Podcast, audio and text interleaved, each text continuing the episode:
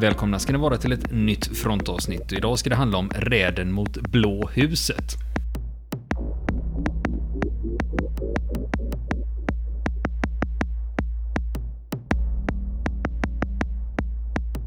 Just det. Ja du Niklas, det här med Blå huset. Ja, det blå skåpet vet jag ju, men det blå, och vad man gör där om, om man gör bort sig. Ja, det blå huset, nu snackar vi Korea. Det visste du eller? Ja, jag visste faktiskt det. Ja, Det blå huset är ju Sydkoreas ja det är, statschefs... ja, det är president. Ja, eh, presidentbostaden. Just Den det. heter Blå huset Ja. i Sydkorea. Det jag lärde mig faktiskt det här om året Mm. när, jag, när jag intresserade mig lite grann för nord och syd, konflikten mellan Nord och Sydkorea. Mm. Men det är ty- ty, Och, kan jag tänka mig eh, typisk sån här quizfråga. Ja, Liksom, istället för, alla vet ju var Vita Mm. huset ligger, men var exakt. ligger Blå huset? Exakt, exakt. Så det är bra. Men du har rätt. Jeopardy. typ. Jaha, det är typiskt. Vad är Blå huset? Liksom? Ja, exakt. Men då har jag helt rätt. Vi ska Mm. till Syd och Nordkorea. Mm. Och eh, eh, vi går tillbaka här, för Koreakriget slutar ju 1953. Ja. Och då blir det en vapenvila. Men det var Mm. länge spänt mellan de här länderna. Och det är ju det fortfarande, även om vi kan se Mm. lite... eh, Att lite avspänning nu här. Lättnader. Bara häromdagen Ja. så läste jag någonting om Mm. något eh, De har ju träffats igen för, för tredje gången nu. eh, Ledarna i nord och syd. Moon Jae-in då i Sydkorea och, och Kim Jong-Un i Nordkorea. Ja. De har träffats i Pyongyang. Så de ska träffas en gång till i år är det tänkt. De de håller ju på att diskutera Mm. nedrustning av kärnvapen och sånt. Ja. Vi får väl se hur det går med det. Men just nu är det lugnt. Ja, precis. Men det har ju som sagt, eh, om vi då tänker oss från Koreakriget från 53 fram till idag, så har det ju gått upp och ner Det eh, kan man säga, däremellan ja. då. Mm. Så det har ju inte alltid varit, sta- det har inte varit statiskt, den här Nej. relationen, utan det har böljat lite fram och tillbaka. Mm. Eh, Om det är fientligt eller vänskapligt eller, ja, vänskapligt Mm. kanske man aldrig någonsin kan säga att det har varit direkt, men Mm. men, men vi har ju... Eh, men nu ska vi till en period under eh, 1966 till 1969. Eh, för då pågick det mängder med skärmytslingar vid den demilitariserade zonen. Och det var alltså på gränsen till ett nytt fullskaligt krig. Och den här perioden har till och med kallats för det andra Koreakriget. Mm. För så mycket hände vid gränsen. Mm. Men eh, det man brukar, annat namn på den det är DMZ-konflikten. Alltså Ja. demilitariserade zonen. Då. Och det hände mycket grejer under den här perioden. 300 sydkoreaner stupade i strider. 400 nordkoreaner och nästan 50 amerikanska soldater dog i Mm. strider Ja. eh, vid gränsen där. Men då får vi, om vi då tänker 66 till 69 som vi pratar om nu då. Mm. Eh, Hur såg det då ut i Sydkorea under den här tiden? Ja, det var inte demokrati. Just det. I, utan eh, Park Chung-hee hette presidenten där. Han tog makten i en statskupp 61 och så satt han på den tronen till valet 63. Då blev han president. Och så återvaldes han 67. Och då insåg Nordkorea att eh, det finns ju ingen opposition att tala om i Sydkorea. Mm. Eh, och det är ju ganska naturligt i, i, dikt- diktatur, i diktaturer. Ja, man precis. brukar inte ha så mycket opposition. Nej. Så Kim Il-Sung i Nordkorea, som Mm. var president där, han beslutade sig för att beordra militären att förbereda sig för att stödja sina sydkoreanska bröder i kampen, som Mm. han formulerade det. Eh, och då är det alltså, egentligen har vi två diktaturer som står mot varandra här. Eh, den ena, nord då, stödd av Mm. östblocket, och sen Mm. har du Sydkorea Mm. som är stödd av väst. Mm. En kommunistisk och en kapitalistisk diktatur. Ja, ja, verkligen. Eh, Så i juli 1967, under Mm. de här tuffa åren då, liksom, när man står på randen till fullskaligt krig Mm. igen då. I juli 67, eh, då får du den nyinrättade enheten 124. Enhet 124 heter de i Mm. nordkoreanska armén. De får i uppdrag att mörda den sydkoreanske presidenten. De heter ju Nordkoreanska folkarmén. Heter Mm. de ju. Just det. Ja, det just apropå det. ja. Du vet, eh, det, det finns ju en eh, helt annan grej. Men det finns ju en republikansk förening i Sverige. Mm. som vill att Sverige ska bli republik. Just det. Och eh, då blir det att då får du avskaffa monarkin. Och om, det skulle, om de skulle få sin idé igenom, att Sverige Mm. blir en republik, då skulle Sverige få byta namn från konungariket Sverige till Demokratiska folkrepubliken Sverige. Och det Oh. låter ju som värsta diktaturen. Ja, det låter inte, har inte så fin klang riktigt. Nej, men eh, bortse, Ja. bortser från det. Svenska folkarmén. ja, precis. Det blir ju så. Men tillbaks till Nordkorea. Mm. Eh, och just det här med tidpunkten. Det finns en anledning till att Nordkorea väljer att försöka slå till under 1967. Mm. Och det är ju så att USA, de, har, de är ju helt involverade i Vietnamkriget just nu. eh, Mm. Och har fullt ställ där. Mm. Så det gör nordkoreanerna bedömningen att, men om vi agerar nu. För USA har ju fullt upp i Vietnam, så risken är ju väldigt liten för att de eskalerar här i Korea. För de kan ju inte driva två större kampanjer samtidigt i Asien. Just det. Utan eh, de har fullt upp där och då passar vi på att nypa till lite då. Just det. Eh, Och vid den här tiden var Nordkorea och Nordvietnam väldigt tajta. Och Nordkorea ställde upp med militär utrustning och pengar till Nordvietnam. Så på sätt och vis så Hålla konflikten var, igång var de ju ändå liksom lite delaktiga den vägen. Mm. Och sen har vi den här med enhet 124. Vilka var det då? Jo, de var 31 handplockade officerare som utgjorde det här specialförbandet. Och de hade tränat i två år för det här uppdraget. Och de sista 15 dagarna tränade de i en fullskalemodell av det sydkoreanska presidentpalatset. Och det är alltså det som kallas för Blå huset. Och eh, just, det är ju faktiskt så den här typen av specialförband även i andra delar av världen tränar än idag. Just att man bygger upp en fullskalemodell. Och det finns mängder med exempel på det här. Till exempel, vi har ju pratat i våra avsnitt här, har vi pratat om SAS, eh, SES-räden i Sierra Leone. Mm. Och så räden mot Osama bin Laden. Jajamän. Också tränar fullskalemodell. Mm. Och sen ingripande vid flygkapningar. Eh, Och sen har vi även Entebbe, samma sak där. Just det. SES på iranska ambassaden i London 1980. Mm. Så Det är väldigt vanligt att man här att man bygger upp en fullskalemodell och så övar man, övar, övar, övar för att vara beredd på att... Ja. För att lära sig att hantera olika scenarion.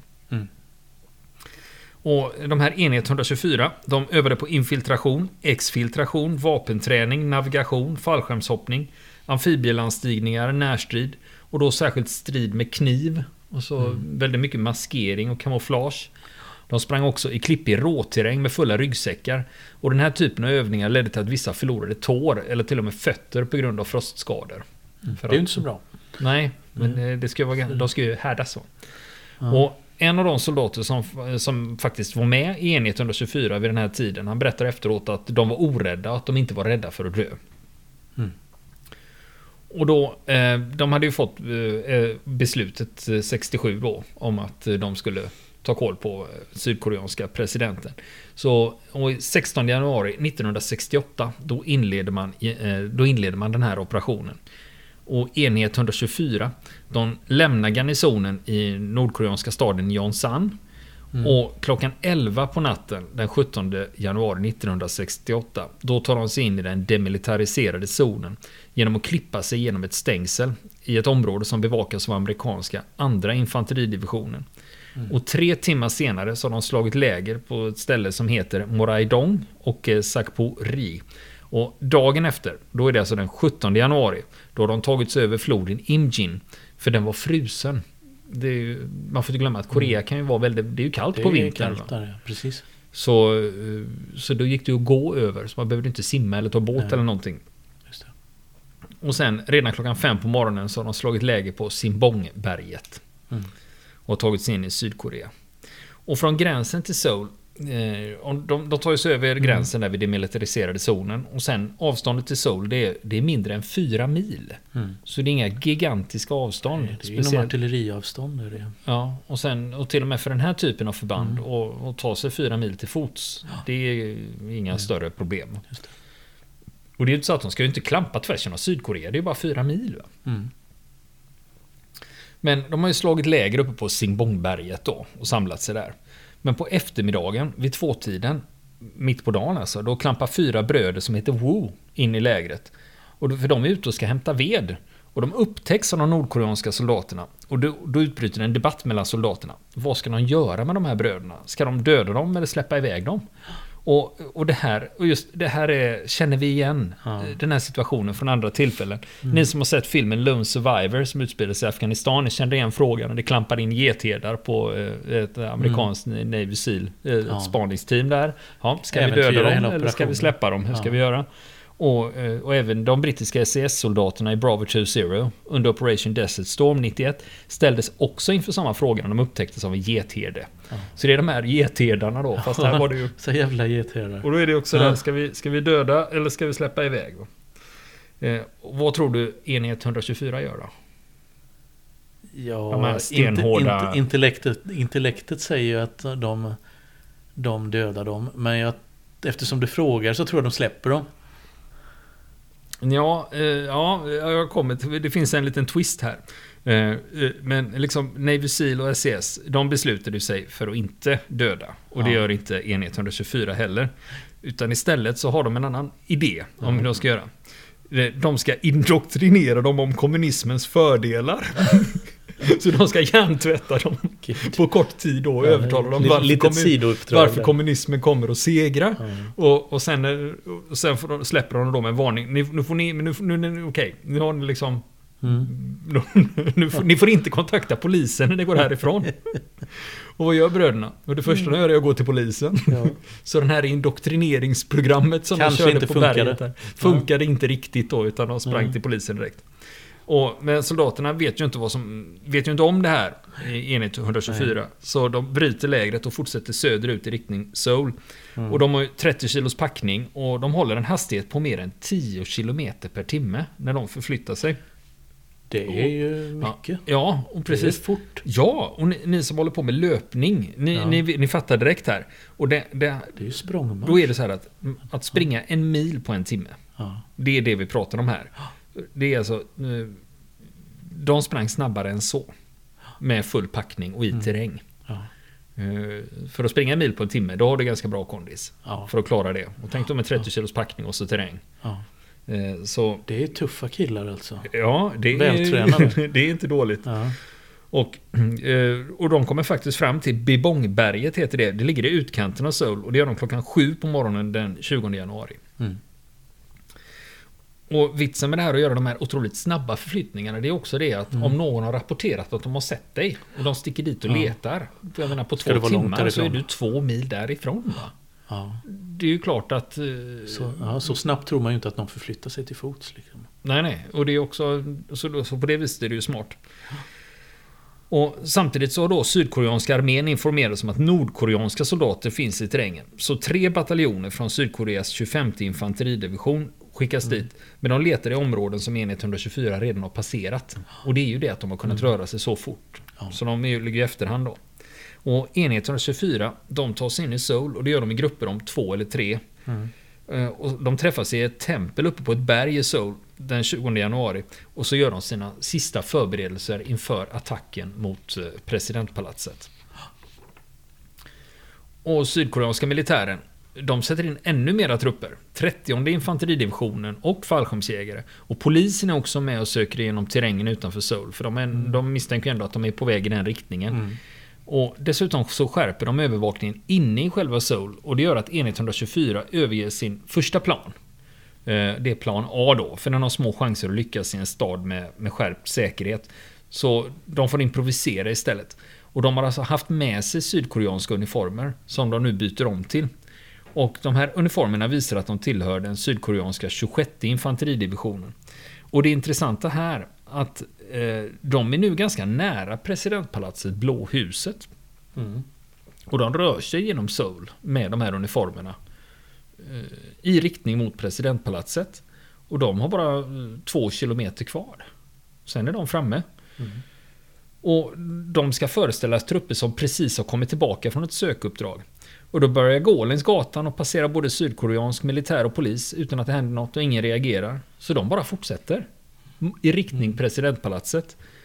Och nu är de väldigt, väldigt nära presidentpalatset, Blå huset. De är alltså 100 meter därifrån. Mm. Där har man, där har sydkoreansk polis satt upp en vägspärr. Och nu är klockan 10 på kvällen. Och då har det hunnit bli den 21 januari 1968. Och eh, vid den här vägspärren där de blir stoppade, då är det en polischef som går fram och, till enhet 124 och börjar ställa frågor. Och han blir misstänksam på när de svarar på dem, så han drar sin pistol. Och direkt så blir han skjuten av soldaterna i enhet 124. Och enhet 24, de öppnar eld och skjuter och kastar granater mot vägspärren. Och sen blir det full eldstrid inne i stan. Och polischefen och en annan polis, de skjuts ihjäl i vägspärren. Under den här eldstriden råkade det komma en civil buss in i stridsområdet. Och nästan 24 civilister på bussen skjuts ihjäl. För bussen den hamnar mitt emellan de två stridande, stridande grupperna i full, del, full Ja. eldgivning. Och i den här eldstriden då stupar flera soldater från enhet 124.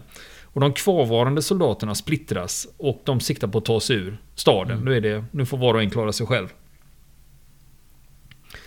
Och sydkoreanerna misstänker att infiltratörerna ska försöka ta sig ur stan samma väg som de kommit. Alltså norrut då.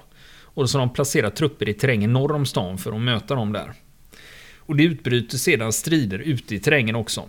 Och Sydkoreanerna har också hjälp av amerikanska styrkor som deltar i sökandet. Och i striderna här så stupar fyra amerikaner.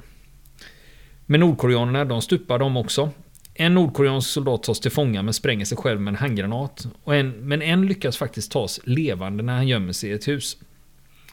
Och den här attacken den skedde ju den 21 januari och i flera dagar efter så letar sydkoreansk militär och polis och amerikansk militär efter enhet 24 i terrängen mellan Seoul och gränsen.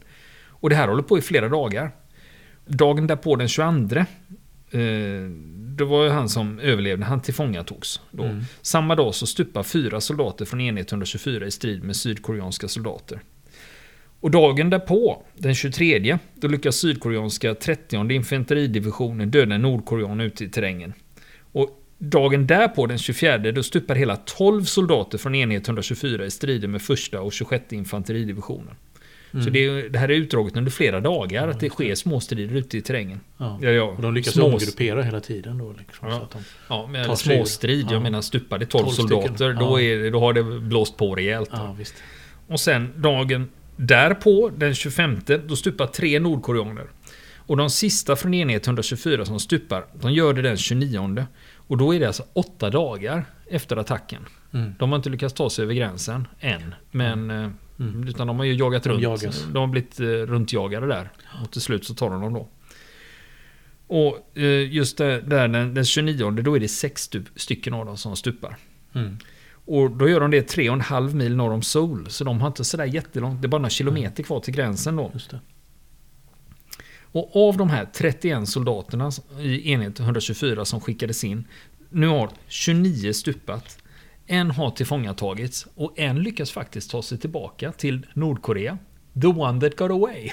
Ja, Och han avrättas för att de misslyckades. Nej, jag skojar bara. nej, nej, Kunde jag, mycket jag väl ha hänt. Nej, det kunde hänt. Jag vet inte. Jag skojade bara. Hans öde är okänt. Ja. Eh, Jag, har inte lyckats hitta några spår efter vad han blev som säkert hände. någon slags taktiklärare på någon Ja, utbildningsanstalt. eller sånt Fick eh, te och medaljer säkert. Och om vi då ska summera det här så stupar 26 sydkoreaner och 66 skadas. Och då är det militärer och civila. Och så de här fyra amerikanska soldaterna som också har stupat. Ja, just det. Och resultatet blir ju inte så att säga att relationerna tinar upp mellan Nord och Sydkorea, utan tvärtom. Så det här leder till sin kokpunkt, för jag menar, Nordkorea har skickat ett mordkommando för att mörda sydkoreanska presidenten. Ja. Och det här blir inte bättre att när det här eftersöket pågår under de här dagarna, de höll ju på eh, från den 21 till den 29, eh, åtta dagar. Eh, när det här händer, då tar nordkoreanerna ett amerikanskt militärfartyg och besättningen till fånga. Och, och det här kallas för USS Pueblo-incidenten. Just det.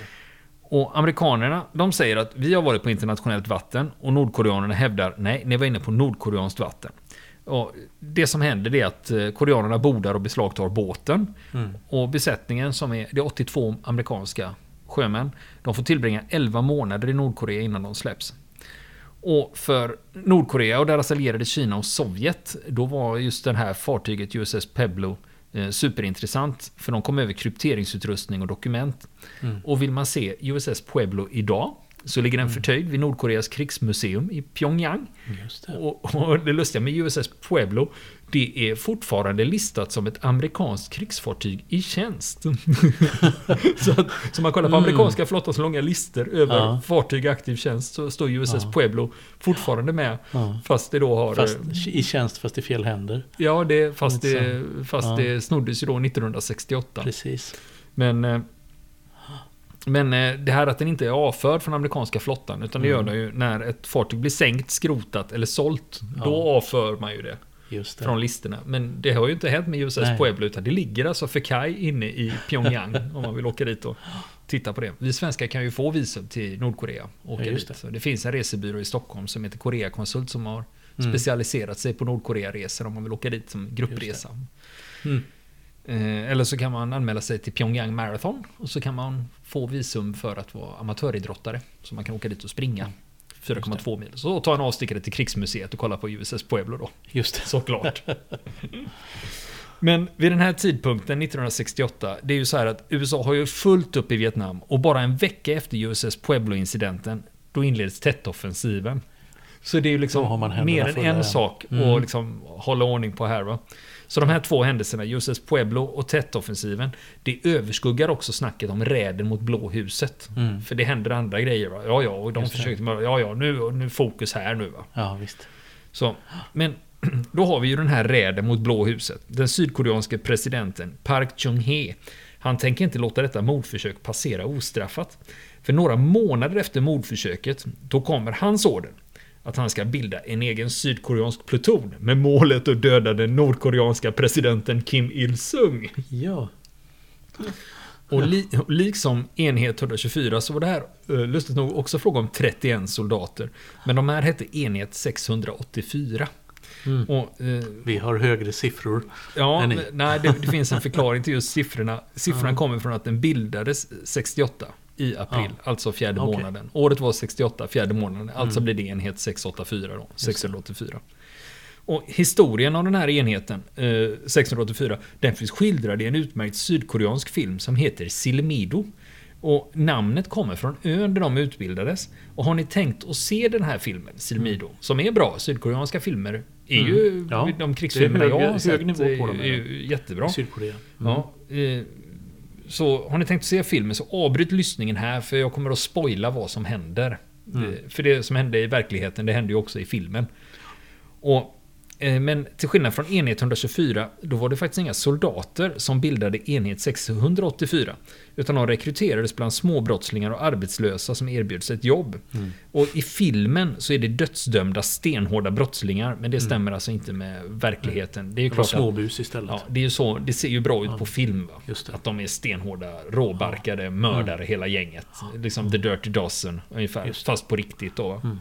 Ändå expendables.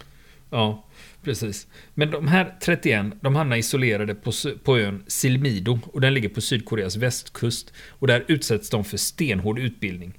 Och, och det var allvar, den här träningen. För sju rekryter dör under träningen. Men Mm. nu är det så här, hur är det de har dött då? För de har, Mm. Det har ju börjat rota sig där efteråt, jag kommer till det. För en ska ha dött under träning av utmattning och två avrättades för desertering. Och en avrättades för att ha hotat ett befäl och tre ska ha avrättats för att ha stuckit från ön och våldtagit en kvinna. Men kvar har du då 24 stycken. Och det här är alltså vad den sydkoreanska militären själv uppger som förklaring till eh, hur kan sju personer Mm. dö under utbildningen då. Ja. Och det är vad de själva liksom har sagt Mm. i, i utredningen efteråt då. Men nu var det så här med enhet 684, man skulle inte bara mörda presidenten. Man hade ett annat uppdrag också. Det var att spränga en kraftverksdamm i Nordkorea. För då skulle den översvämma två städer. Mm. Ja, och tiden går. Eh, och de tränar och tränar, men det händer inget. Det kommer ingen order att någon ska sätta igång. De kommer inte iväg på något uppdrag. Och, och då undrar man varför tvekar den sydkoreanska presidenten plötsligt? Jo, det är så att nu har relationerna mellan Nord och Sydkorea börjat tina upp. Och då vill inte sydkoreanska presidenten riskera den här processen genom att skicka in ett mordkommando, för det kan ju störa diplomatin och förhandlingarna. Det kan lätt bli dålig stämning. Om det plötsligt dyker upp 24 sy- sydkoreanska elitsoldater vid nordkoreanska presidentpalatset med mord i blicken. Ja. Och, och det här pågår alltså. Och då, har enhet 684 varit på den här jävla ön i tre och ett halvt år. Och tränat. Ja. Och de tröttnar på det. Så 23 augusti 1971, då blir det myteri. Sex, enhet 684 vänder sig mot sina befäl. Så klockan sex på morgonen då går de in i kaptenens barack. Han dödas med två hammarslag i pannan. Och myteristerna förser sig med vapen och ammunition och börjar leta upp utbildningsbefälen för att mörda dem. Och de har 24 utbildningsbefäl på ön Silmido. 18 av de här dödas. De andra sex lyckas gömma sig och överleva. Och en av dem som överlever, han gör det med ett skotthål genom halsen. Och myteristerna sticker från ön och lyckas ta sig till fastlandet och de kapar en buss för att ta sig till Seoul. Men de stoppas av sydkoreanska trupper och det bryter ut en eldstrid och det slutar med att myteristerna spränger sig själva med handgranater. Fyra överlever striden men de döms till döden och avrättas året därpå, 1972. Och historien försökte tystas ner och händelsen beskrevs som ett angrepp på kommunistagenter. För det var ju fortfarande en laddad tid. Och jag menar att det dyker upp mm. kommunistagenter och det blir skottlossning. Sånt ja. har ju hänt förr va? Ja, så att det var det som var storyn då. Och locket kring den här historien, det var på ända till 1999. För då kom det ut en bok i ämnet. Och nu började de överlevande vakterna från Silmido, det fanns ju ändå sex vakter ja, som hade det. överlevt. Då började de berätta vad som egentligen hände. Och sen 2003, då kommer filmen. Och de överlevande vakterna, de tycker den är överdriven på flera punkter och inte riktigt stämmer. Men de säger ändå att på det stora hela så är det korrekt skildrat. Och, för det är mm. filmat på Silmido, på samma ö till och med. Ja. Så där, där filmteamet har byggt upp baracker med mera. Mm. Men sen då, 20, det här blir ju en stor grej i Sydkorea, hela den här historien mm. då. Så 2006 då kommer sydkoreanska militärens rapport om enhet 684 som på det stora hela bekräftar bilden från mm. boken och filmen. Och Det hängde också ihop med att de anhöriga till medlemmarna av enhet 684 de krävde ersättning från sydkoreanska staten. Och Det beviljade man också då i samband med ja. den här utredningen. Och det var 21 av medlemmarnas familjer som fick ersättning för det här då. Men sen eh, hände det ju andra grejer också.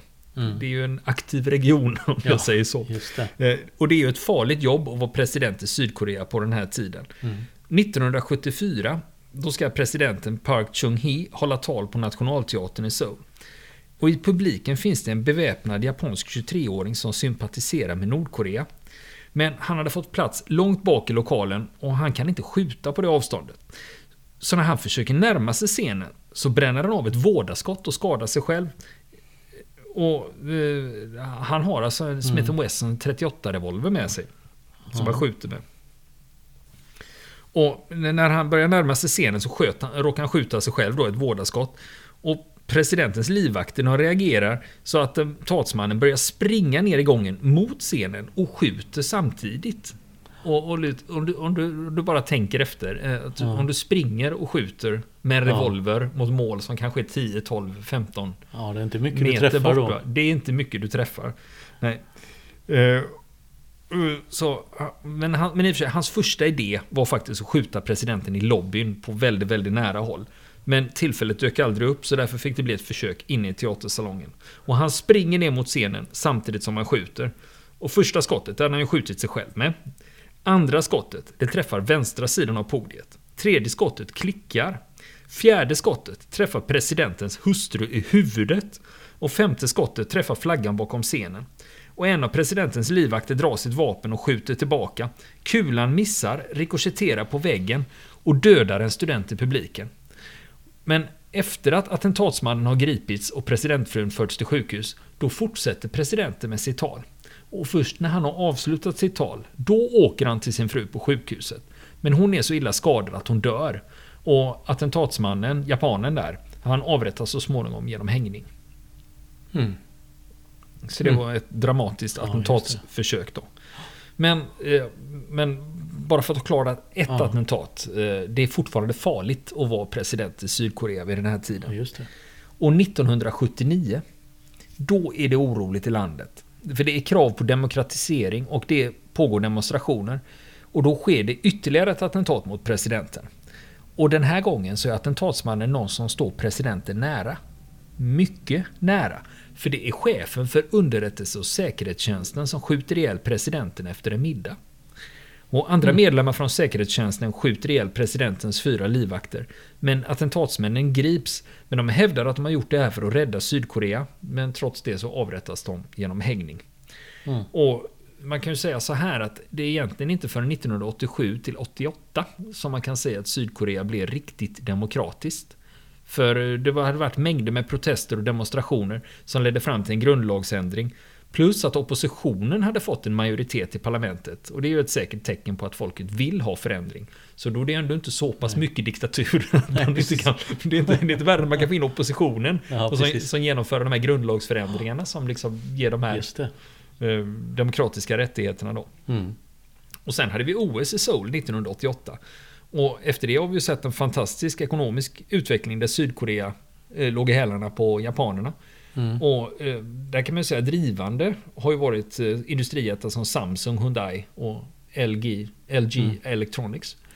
Som eh, idag räknar man ju Sydkorea som ett väldigt, väldigt framstående land.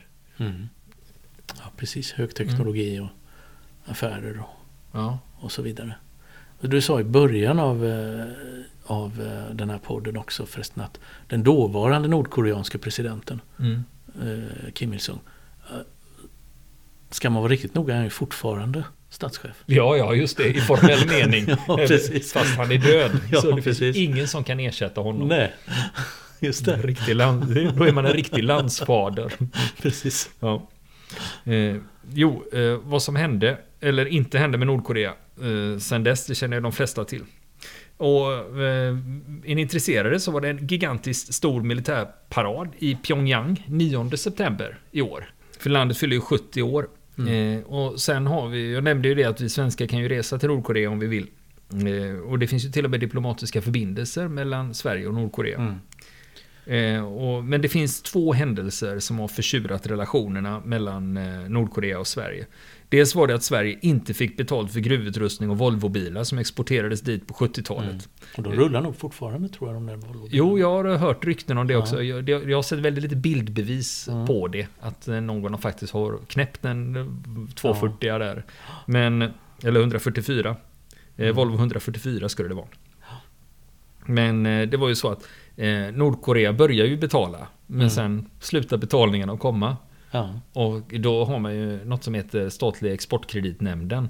Som då betalar ut till eh, Volvo och Mm. eh, de andra som det nu är Atlas Copco eller vem det är som tillverkar gruvutrustning, det vet jag inte. Men eh, så företagen får betalt av Mm. svenska staten. För Ja. svenska staten står, De som, gar- de står som garant Ja. och tar över skulden. Just det. Och, men eh, Nordkorea de erkänner att de fortfarande är skyldiga Sverige de här pengarna. Mm. Men nu har skulden växt till 2,7 miljarder kronor. eh, och, eh, men, Förut ville man inte betala, nu har man inte råd att betala. Mm. Nej. Förmodligen. men, men det, var, det var 1000 stycken Volvo 144 som Mm. kom dit. Och det var 1974 som de kom dit. Så jag har också hört uppgifter om att de fortfarande rullar. Men får, Ja. jag vill se bildbevis Ja, först. precis. Men det tror jag säkert. Undrar hur de får tag i reservdelar. Ja, ja, I så väl- fall. Hittabildel.se Ja, precis. precis. Och- och- En vattenpump och- till Nordkorea igen. Fast i och för sig, fast i och för sig har, du, har, du, har du tusen bilar så är det väl flera som har styckats som... Ja, de har jag säkert menar, kolla, dem. ja, men kolla på kubanerna, de har ju lyckats hålla igång delar av sin bilpark sedan 50-talet. Så att. Eh, och sen, jag nämnde, det var två saker som hade förtjurat Mm. relationerna. Den andra grejen, det var 1976. eh, Och då visade det sig att nordkoreansk personal på ambassaden i Stockholm var inblandad i en smugglarhärva. För de, eh, den, eh, den personalen på ambassaden, de fick inga pengar från Nordkorea för att driva ambassaden. Så för att själva driva den och kunna bo kvar i Stockholm. De var kanske inte så sugna på att åka hem till Nordkorea när de har fått Nej. smak på livet i Just Sverige. det. Så eh, för att klara det här då slog de sig på smuggling av sprit och cigaretter. Och grunden i det var ju att de hade diplomatpass. Just det vill det. säga de kunde ju åka fritt. Mm. Eh, Och det finns en utmärkt P3-dokumentär som handlar om just den här smugglarhärvan. Hur den rullas upp och den kan ni ta och lyssna på. Ja. Men eh, så tänkte man att de borde ju ha lärt sig någon gång. Nej, 2009 var det dags igen. Då var det två nordkoreanska diplomater som var stationerade i Ryssland. De åkte fast i svenska tullen med 230 000 cigaretter. Men det är väl så när man Ja. inte får pengar hemifrån. Vad ska du göra? Ja, Då får visst. man ju lösa det. Får man lösa det på andra sätt? Ja, precis. Vill ni komma i kontakt med oss så kan ni göra det via vår Facebook-sida som heter Fronten. Det är inga problem för er att leta er fram där. Eller också så mejlar ni på vår mejladress och det är frontenpodcast@gmail.com.